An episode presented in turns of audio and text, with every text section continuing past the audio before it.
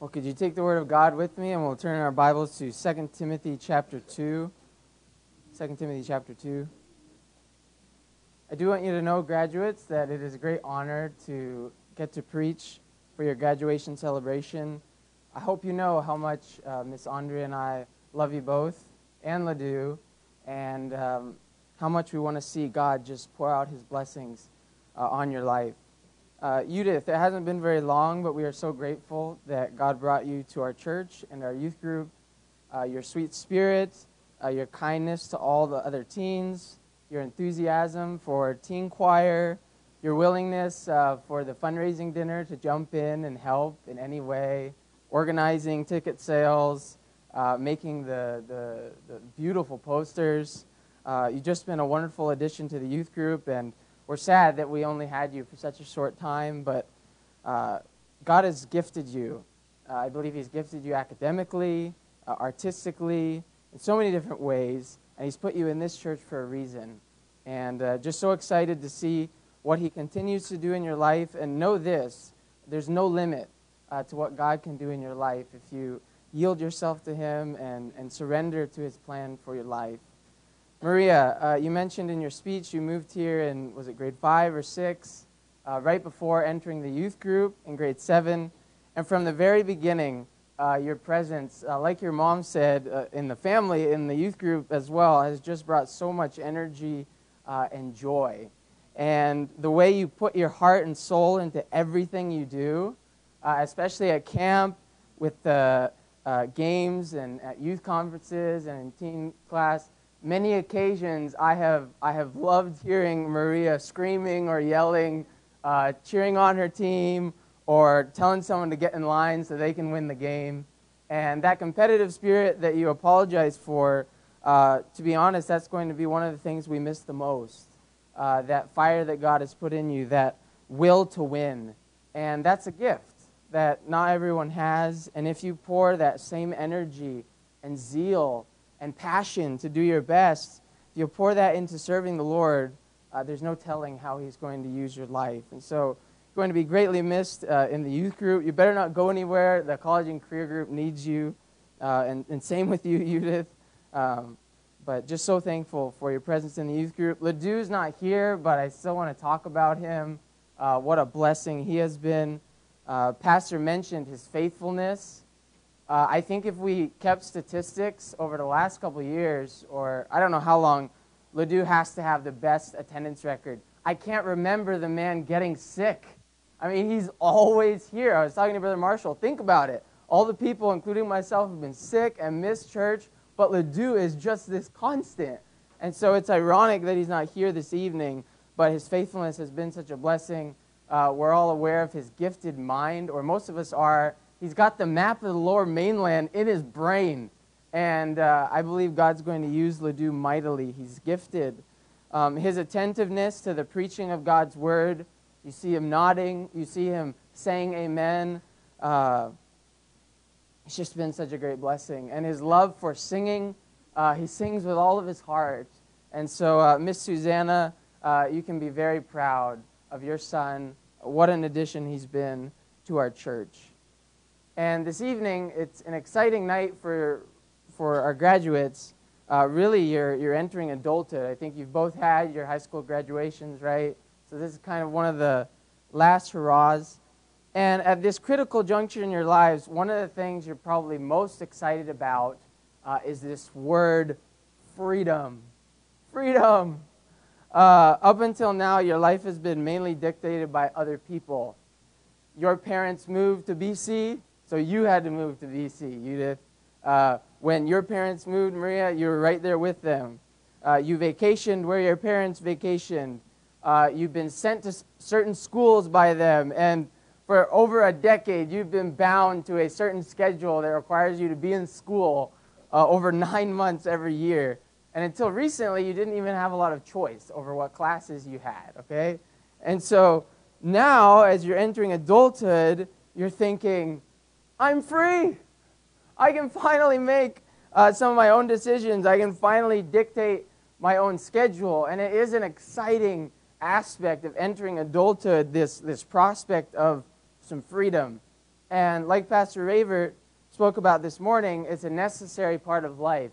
Uh, the bird has to leave the nest at some point and flap its wings and, and learn uh, to make it on their own. Uh, and for parents, this can be very gut wrenching and uh, cause tears, and it, it's very difficult. But then often for the child, they're thinking, Yes, freedom, finally. And uh, you both have wonderful parents, and I'm sure, and I pray that you'll stay close and uh, you're not totally out from underneath their influence. But there's this aspect of freedom that you're excited about. However, as we look into God's Word tonight, I believe our Heavenly Father has a message for you that might come as a bit of a surprise. Even though you're entering into adulthood and you're excited about becoming an independent adult, the truth is that no matter our age or our status in life or how independent or established we might appear, for all of our days, we're still going to be serving someone. Every single one of us is still under the control of something outside of us. Only the Creator is completely independent. Only He has total control. And we're going to see from our text this evening that there are really only two options for every human being as to who and what will control our lives. So if you'll look with me here in 2 Timothy chapter 2, the Bible reads in verse 23 But foolish and unlearned questions avoid, and, and Paul is speaking to Timothy, knowing that they do gender strifes. And the servant of the Lord must not strive, but be gentle unto all men, apt to teach patient, in meekness, instructing those that oppose themselves, if God peradventure will give them repentance to the acknowledging of the truth, and that they may recover themselves out of the snare of the devil, who are taken captive by him at his will. Let's pray. Heavenly Father, we thank you for the gift of your Son, that because you sent him down to us to die for our sins and rise from the grave, we can be certain that we have eternal life and we can be part of, of what's called the church. And Lord, I thank you for the love that we share. And Lord, I thank you that these two graduates of ours are, are so loved because of Christ. And they, they are part of a body of believers, uh, the family of God that will love them forever. And Lord, we pray that they would know that in their hearts, that they would leave here tonight with a certainty within that they are loved. And Lord, we thank you for how your word, as has been mentioned already this evening, is a lamp unto our feet and a light unto our path. It shows us who we are, it shows us who you are, it shows us how we can have the best possible life. And Lord God, tonight as we look at this passage, I do pray that you would help my feeble tongue, help my mind, help me to speak clearly as I declare your truth.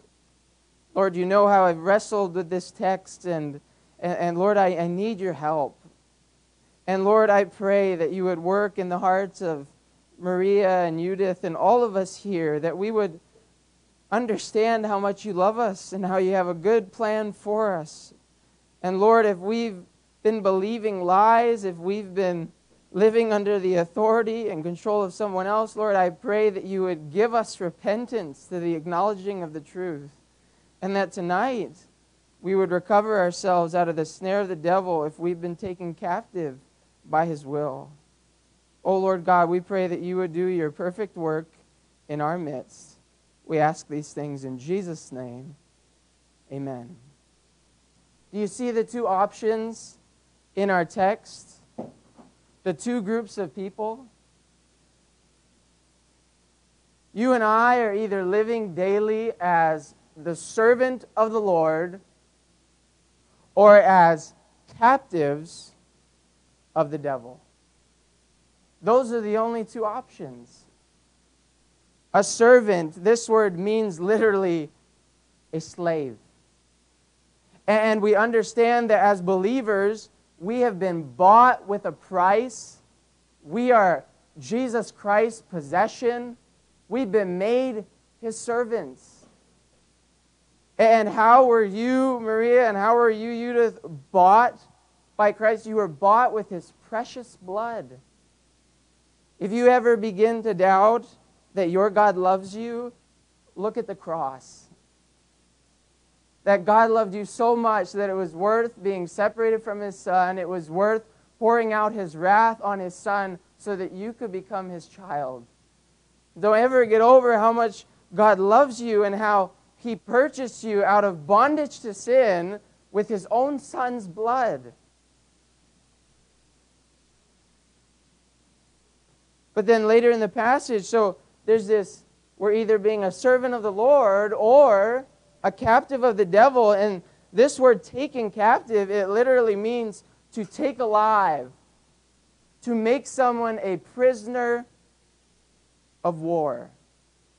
And no Christian is immune to falling into the snare of the devil and becoming his captive.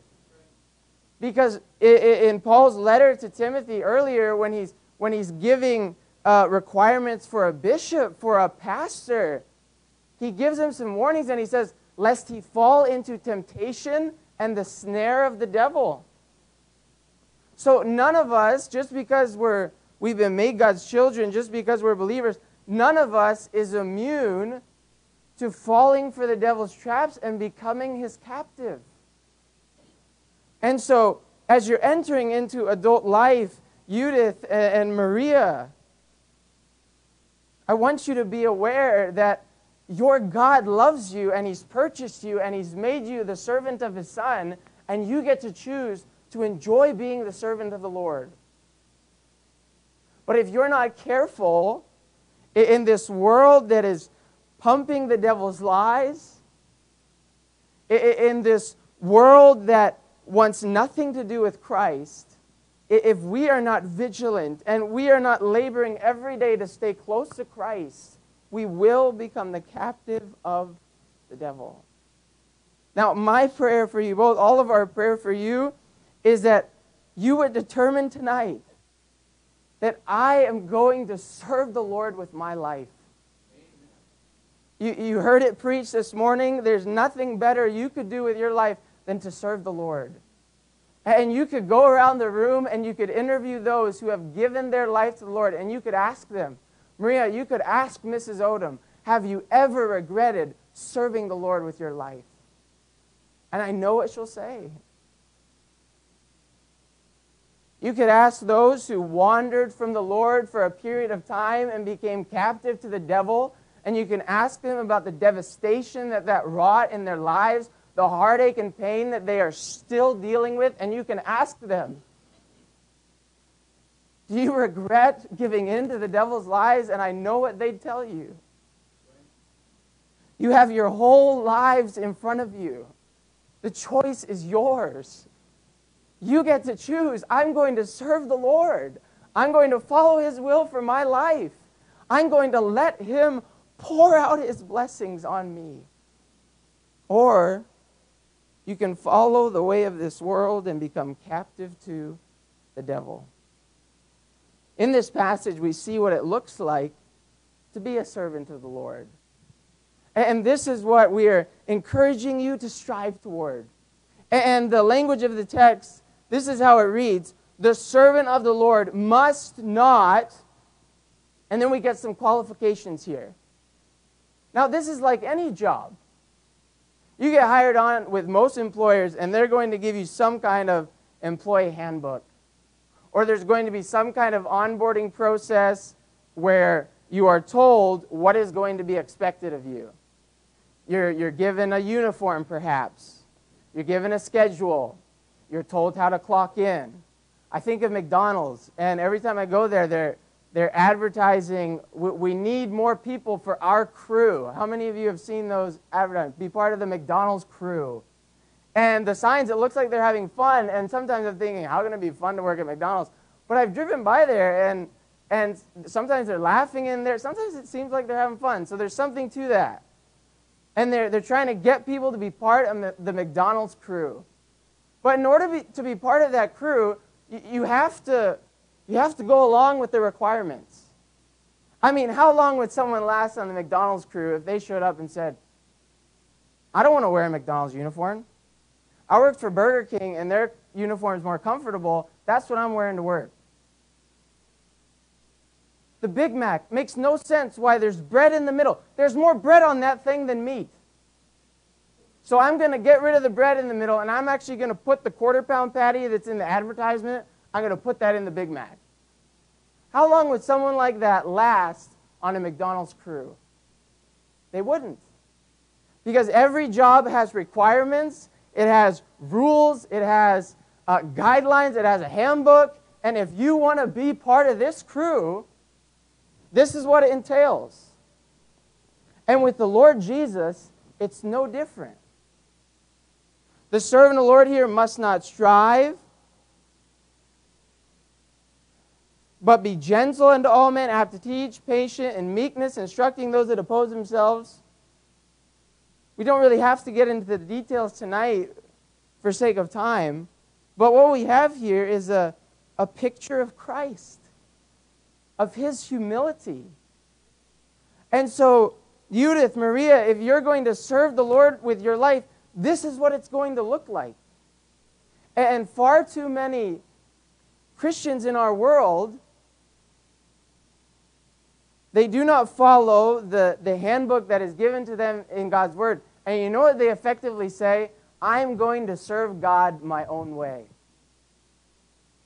I know what maybe the pastor has said. I know what maybe parents have said. But I'm going to try things my own way. And just like you wouldn't last on a McDonald's crew with that kind of attitude, you're, you're not going to live as a servant of the Lord unless you embrace his handbook. This picture of Christ, it's, it's beautiful, gentle unto all men. Gentle means to be mild or kind. The only other occurrence of this word in Scripture is in 1 Thessalonians 2, where the Apostle Paul uses this word to describe a nursing mother. That is a type of kindness that God wants to form in you. And I'm thankful for both of you. In all your time in the youth group, all I've seen is kindness from you toward the other students. Now, I haven't seen everything that you've done or said, but there's this kindness. And God wants to use that. God wants to use you to point people to Christ with that kindness. Then it says, apt to teach. This means you're able to teach others. We just witnessed with the way you gave those speeches, and I think maybe one of you wrote it just this afternoon. You both have a gift to communicate. That's a gift. And God wants to use you to teach others the Word of God. And yes, this passage was given to a pastor, but Hebrews 5.12 makes it clear that all Christians, God expects to be teachers of the Word of God pointing other people to Christ. And you both have a gift of communicating. And God wants to use that. The, the picture here of, of what a servant of the Lord looks like it also says patience. This word means enduring of ill, forbearing. Someone does you wrong, but you just keep on loving them. That's not easy, but like Jesus said in Luke 6, if we only love those who do good to us, we're no better than sinners. Because sinners are kind for the most part to people who are good to them. And so, this growing in Christ likeness is being able to be forbearing and patient with those who hurt you. And up to this point in your life, you have been hurt. But instead of that making you bitter, God wants to use it to make you better. For you to draw closer to Christ and and realize how patient he's been with you when you've wronged him. And then to turn around and give that patience to other people. Also, we see here this picture of Christ involves meekness. Meekness is a humility, a teachable spirit, where you, you come to the preaching of God's word or you, you come to authorities with an open heart, ready to listen and have what they say and ready to obey. Do you realize the Lord Jesus didn't start his public ministry until he was 30 years old? And, and he meekly went to the synagogue as the Son of God who knew the scriptures better than anyone and sat under the teaching of flawed teachers and let it help him. When we see the description here of the servant of the Lord, it's talking primarily of, of preachers or spiritual leaders.